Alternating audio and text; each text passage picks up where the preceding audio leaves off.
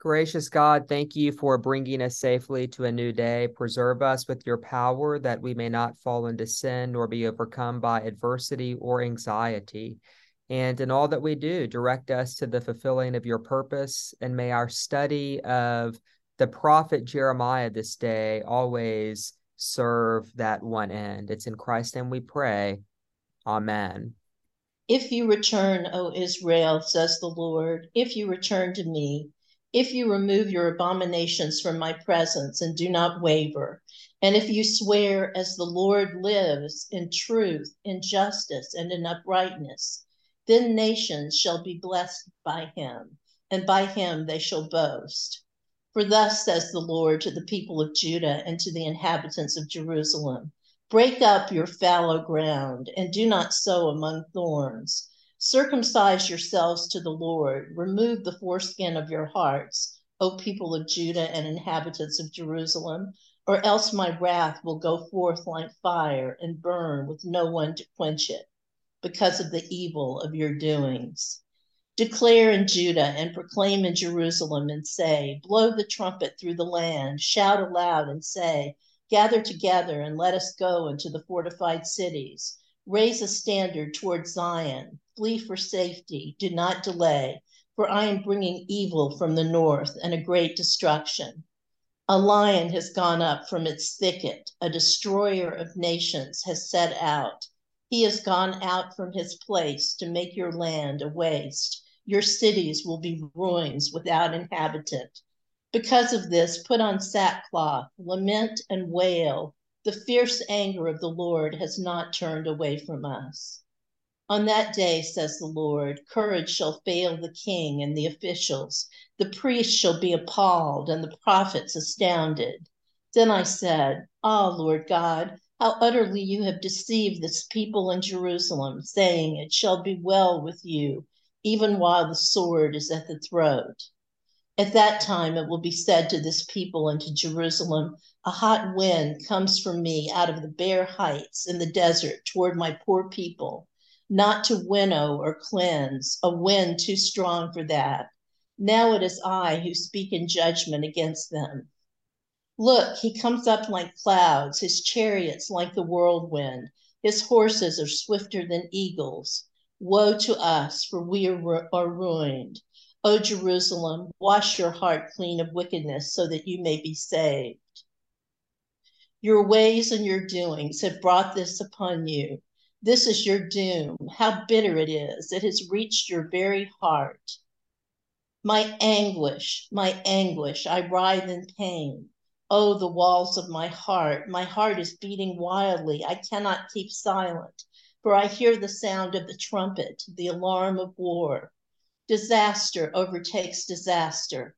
The whole land is laid waste. Suddenly, my tents are destroyed, my curtains in a moment. How long must I see the standard and hear the sound of the trumpet? For my people are foolish. They do not know me. They are stupid children. They have no understanding. They are skilled in doing evil, but do not know how to do good. For thus says the Lord the whole land shall be a desolation, yet I will not make a full end. Because of this, the earth shall mourn, and the heavens above grow black for I have spoken, I have purposed, I have not relented, nor will I turn back. Run to and fro through the streets of Jerusalem. Look around and take note. Search its squares and see if you can find one person who acts justly and seeks truth, so that I may pardon Jerusalem. Although they say, As the Lord lives, yet they swear falsely. O Lord, do your eyes not look for truth? You have struck them, but they felt no anguish. You have consumed them, but they refused to take correction. They have made their faces harder than rock, and they have refused to turn back. Therefore, says the Lord, the God of hosts, because they have spoken this word, I am now making my words in your mouth a fire, and this people wood, and the fire shall devour them.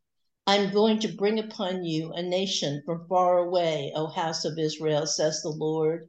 It is an enduring nation, it is an ancient nation. a nation whose language you do not know, nor can you understand what they say. Their quiver is like an open tomb. All of them are mighty warriors. They shall eat up your harvest and your food. They shall eat up your sons and your daughters. They shall eat up your flocks and your herds. They shall eat up your vines and your fig trees. They shall destroy with the sword your fortified cities in which you trust. But even in those days, says the Lord, I will not make a full end of you. And when your people say, Why has the Lord our God done all these things to us? You shall say to them, As you have forsaken me and served foreign gods in your land, so you shall serve strangers in a land that is not yours.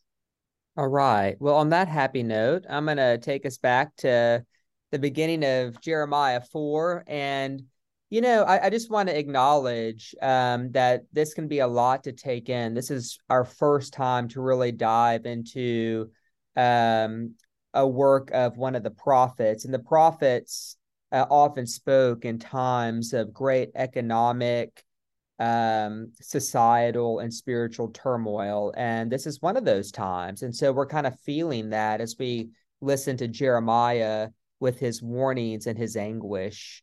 Um, and my hope is that as we take seriously the warnings that he issues and try to integrate the wisdom of those warnings into our life, that we do so ever mindful of the hope that's also embedded in even the harshest uh, of these passages. And so we're going to look at that again, uh, look at that as well today. Um, so it, it starts out with more pleading for Israel to return. And the comment was made last week that uh, there's a lot of parallels here with the prodigal son who leaves his father's house to go feed with the pigs and to spend all he has in dissolute living. And in a sense, this is the story of Israel. They have left their father's house and whether it is idols they're worshiping or relying on foreign nations or whatever it, it is that they're trusting in, they're not trusting in the Lord. And the plea is to return.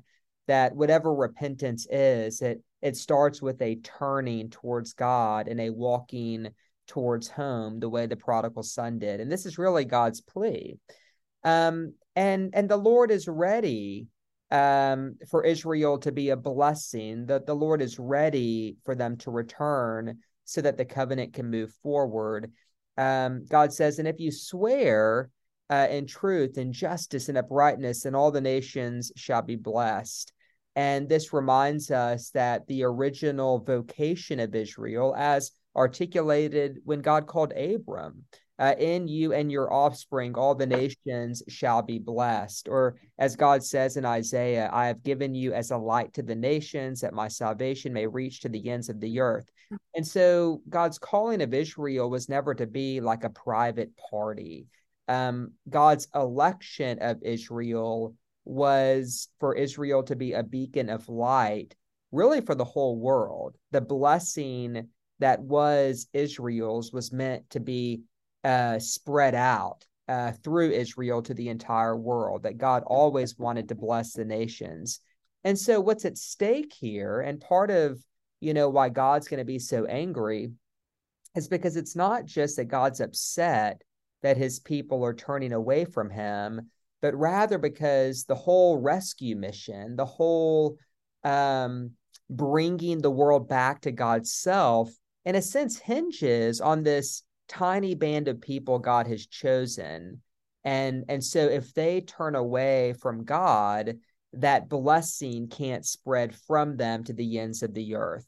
And the key, I think, is justice. The people do not do justice. Um, that word in verse two is mishpat. Uh, it is uh, one of the most prominent Hebrew words translated justice. It means fairness, equity, um, uh, proper judgment in all matters legal and ethical. And it's really just the way God expects individuals and societies to treat one another. And what we're going to discover as Jeremiah unfolds with this emphasis on the heart is that justice is not about going through the motions, right? Justice is not about military and temple policy, but it's going to have to do with uh, what God will call a uh, circumcision of the heart. Um, that's verse four. Circumcise yourselves to the Lord, remove the foreskin of your hearts. And so, this imagery of uh, a circumcised heart is held um, alongside the outward form of circumcision um, that marks God's covenant people. I mean, that was a sign of the covenant. All the men of Israel got circumcised, and that is an external sign of being God's people. Uh, that's what what you did. You got circumcised, and what God's saying is, you know, the external ritual is not enough. And we're going to get into this more next week when we talk about the people's reliance on the temple, even amidst their idol worship. God says, no, no, the covenant uh, is kept from the heart. You know, that's what y'all have been missing. The covenant is kept from the heart. Returning to me is not about exterior behavior. You return to me with your heart. Uh, justice is not about external behavior. Justice begins in the heart. And so circumcise yourselves to the Lord, remove the foreskin of your hearts, i.e., the hardness of your heart. Anything that surrounds your heart that makes it difficult for God's love and grace to get in. And so when the prophet says in verse three, break up your fallow ground, it's another way of basically saying, you know, whatever those barriers are to having a soft, tender heart like God's, go ahead and break those things up. Uh, fallow ground, uh, as I imagine you understand, this is land that has not been cultivated. And so this is land that has weeds and rocks and uh, insects. And I, I don't know, I'm, I'm not really a gardener, but you got to you got to break that fallow ground up and you have to change it into soil where a seed can actually take root, be watered, and grow. And it's almost like God's saying the same thing that our heart is like a wild desert with things surrounding it that need to be broken up. And John the Baptist will say something similar um, whenever he prepares the way for Jesus's arrival. He'll say, Prepare the way of the Lord. And um, I, I think sometimes in the King James Version, the translation is prepare a highway for our God. But the uh, the imagery is that like back in the day, whenever a king was going to visit a city, um, you needed to make sure that the road was appropriate for that king to travel. Right? You didn't want to send the king on some uh, road with a bunch of rocks and weeds and bandits. I mean, you needed to go like either build a highway for the king to travel or to really do a remodel on whatever road was going into the city. And it's almost like John the Baptist is saying that, you know, um, there's got to be a road to your heart, right? You got to prepare some sort of road uh, between your life, this world, and your heart uh, by which the Lord can enter in. Um, and so I trust you're kind of getting that imagery. So you got to prepare the road, you got to prepare the way so that the Lord has a clear path um, into your heart. And in a sense, uh, Jeremiah is saying something very similar. Uh, I, I, imagine John the Baptist was rooted in this imagery of break up the fallow ground, because whenever one would build a road for a king, that's what you did. You you broke up the fallow ground, you paved a road, you removed barriers so that God could visit the heart. Circumcise yourselves to the Lord, remove the foreskin of your hearts. And so Jeremiah is very interested in the people's heart, but the people's heart is not with God. And so in verse 5, Jeremiah tells the people, um, go ahead and proclaim in Jerusalem by blowing a trumpet, you know, raising a standard that God is going to bring judgment from the north. And here, Jeremiah is essentially announcing an impending judgment that's going to come upon Judah. And so the people are called to gather in fortified cities uh, to raise a standard. That would have been like a military signal of sorts, a flag uh, anything that represents impending danger, and then to flee for safety because um, there is an imminent threat from the north. Um, this threat is Babylon. They are symbolized in verse 7 by a lion. And this interesting imagery of the roaring lion that destroys is actually picked up in the New Testament as a metaphor for Satan. Um, uh, first or second Peter says, um, you know, beware your adversary, the devil's like a roaring lion seeking someone to devour. But that imagery was first used by Jeremiah to describe Babylon, who's prowling around to devour the people of Israel.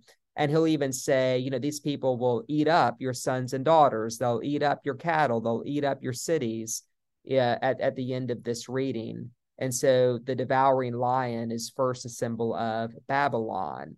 And Babylon is coming, says Jeremiah. And when they come, verse 9, your courage shall fail. And the reason the people's courage will fail is because they are not trusting in the Lord. And so this day will come, you know, to use uh, Jesus's imagery like a thief in the night. And whenever the people come, the priests are going to be appalled and the prophets astounded. Um, now, um, this um, this word appalled is a very interesting word. Uh, in the Old Testament, it's going to show up a couple times in the book of Jeremiah in the Old Testament. It shows up in Jeremiah 18, uh, and I think in Jeremiah 18, it's translated horrified. Um, but the book of Lamentations uses this word in a very interesting way, talking about, you know, uh, how everyone's going to pass by this awful sight and be horrible, horrified and and shake their head. And I just say that because a lot of times on Good Friday, that's where that reading shows up, because uh, the the first um, Christians and the Church Fathers drew a connection between being appalled at Israel's exile and being appalled at the Son of God's exile on the cross. Uh, and what they wanted us to see was that whatever Jesus experienced on the cross uh, was almost, I mean, it was exile and more. And so, this being appalled at exile um, it, is also a foreshadowing of people shaking their heads as they see the Son of Man nailed to a cross. In verse 10, Jeremiah says, Ah, Lord God, you've deceived this people, saying, It shall be well while the sword is at the throat. You know, this is a tricky verse because God's actually very clear that things aren't well uh, in this book. I mean, God has not wavered. Uh, and so, uh, what I think this means, and what we're going to find out later on in the book of Jeremiah is that there's these other prophets who insist that nothing's wrong. Um, there's this line that we'll get to later where they say, Peace, peace, where there is no peace.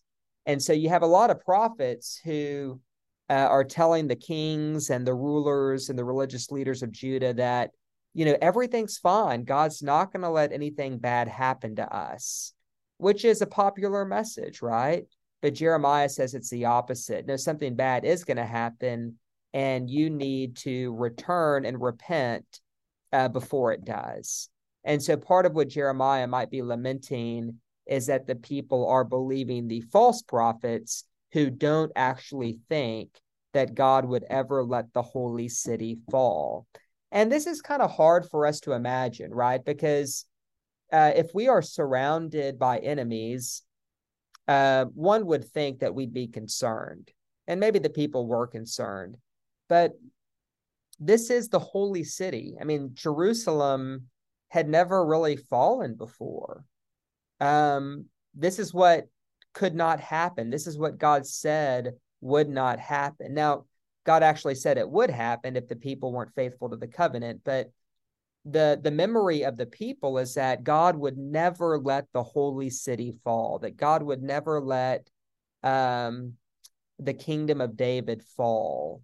And so people are clinging to a false hope. And that really raises questions for us.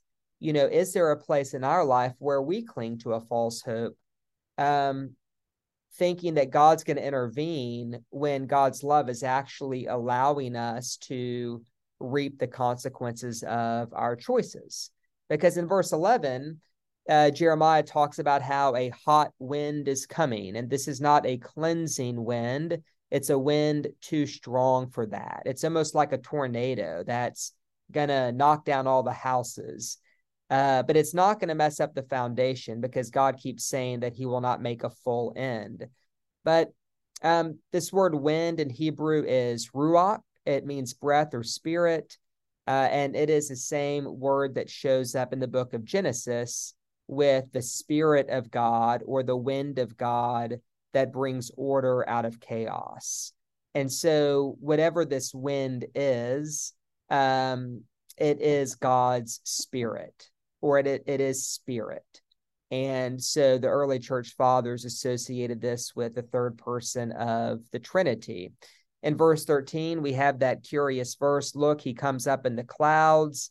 Um, that takes us back to the book of Daniel. That takes us to Jesus's ministry with the Son of Man coming in the clouds. Uh, just a kind of a little a little nod there that's worth uh, mentioning. Um, in verse 14, Jeremiah tells the people to wash their heart clean. Again, just a reminder that God is not looking for them to modify their behavior. Their behavior is a symptom of the state of their heart. And so it is with us. Uh, whatever we do on the outside is a reflection of what's happening on the inside. And so the issue here for Jeremiah is one of the heart. In verse 18, Jeremiah says, Your ways and doings have brought this upon you. Again, Jeremiah is just trying to get the people to be honest.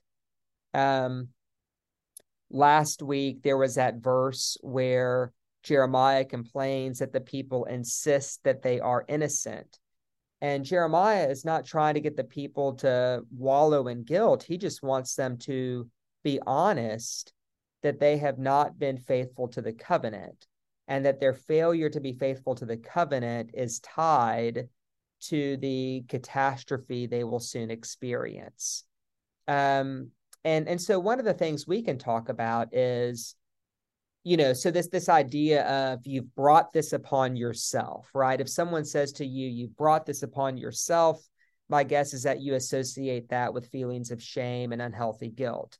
And so there's a sense in which it's not helpful to tell people you brought this upon yourself but it is helpful for each of us to be honest um, without condemning ourselves about the way our behavior contributes to the very unpleasant things in life we often complain about right? We we experience something unpleasant it's very easy to point the finger and to say oh that that person's responsible that mistake's responsible that politician's responsible that whatever is responsible for my pain.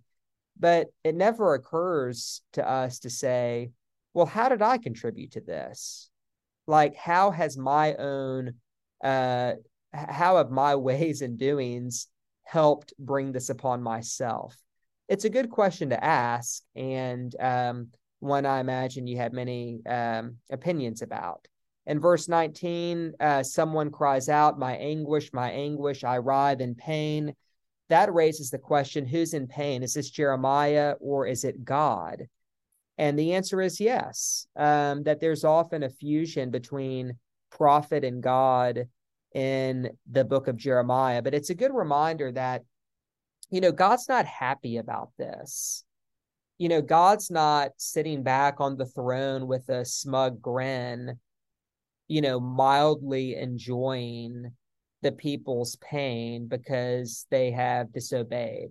And so if you've ever actually I mean, I think that the, the, the Germans have a word Schadenfreude. It's like whenever you take pleasure in the sufferings of others.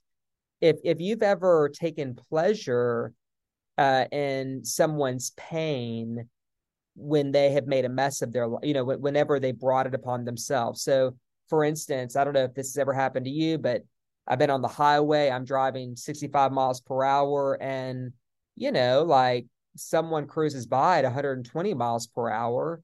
And there's a there's a small part of my heart that wants to, you know, see them in an accident uh, on the side of the road, uh, you know, okay, of course. I don't want them to be hurt. And there's a large part of my my heart that wants to see them pulled over, being taken to jail, and that would actually rejoice in in that suffering that they experience because um because they brought it on themselves, right? But it's important to know that that's a, a sinful reaction. God doesn't feel that. There's no Schadenfreude on God's part. God just feels anguish because God loves his people. And so the judgment being brought upon them is not God inflicting pain on them because they've inflicted pain on God. God's actually in anguish because the people have turned away and now they have to deal with the consequences of their choices.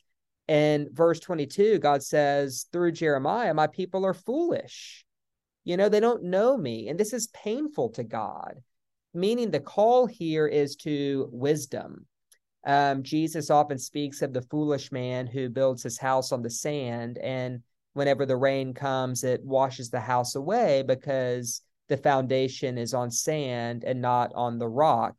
And here, Babylon is the metaphorical rain that is coming, and they're going to wash the people away because their house is not built on knowing, loving, serving God. It's not built on mishpat, right? It's not built on justice. Um, and so the message here is basically uh, the big bad lion, Babylon is coming, raise the standard, return to the Lord while you can. Um, and it sounds like it's all bad news. And for the people, it was all bad news. But it's also important to name in verse 27 this recurring frame in the book, this recurring refrain in the book where God says, Yet I will not make a full end. I will not make a full end. And uh, this shows up again um, in chapter 5, verse 18. But even in those days, says the Lord, I will not make a full end of you. And so, this hot wind that is coming, right? Um, God says it's not a wind that's going to just winnow or cleanse, it's a wind too strong for that. And so, this is not just a cleansing, but this wind is also not going to utterly destroy, right? I will not make a full end. And I, I think there's a word here for us because my guess is that there have been times in your life when it feels like that lion is coming for you right? When it's coming to devour you. Um, that there might be times in your life when you can look in the mirror and honestly say, uh, you know, this is not all me, but I have brought this upon myself, and I really feel like I'm down in the dumps. And um, and God's not going to intervene and save me from the choices I've made.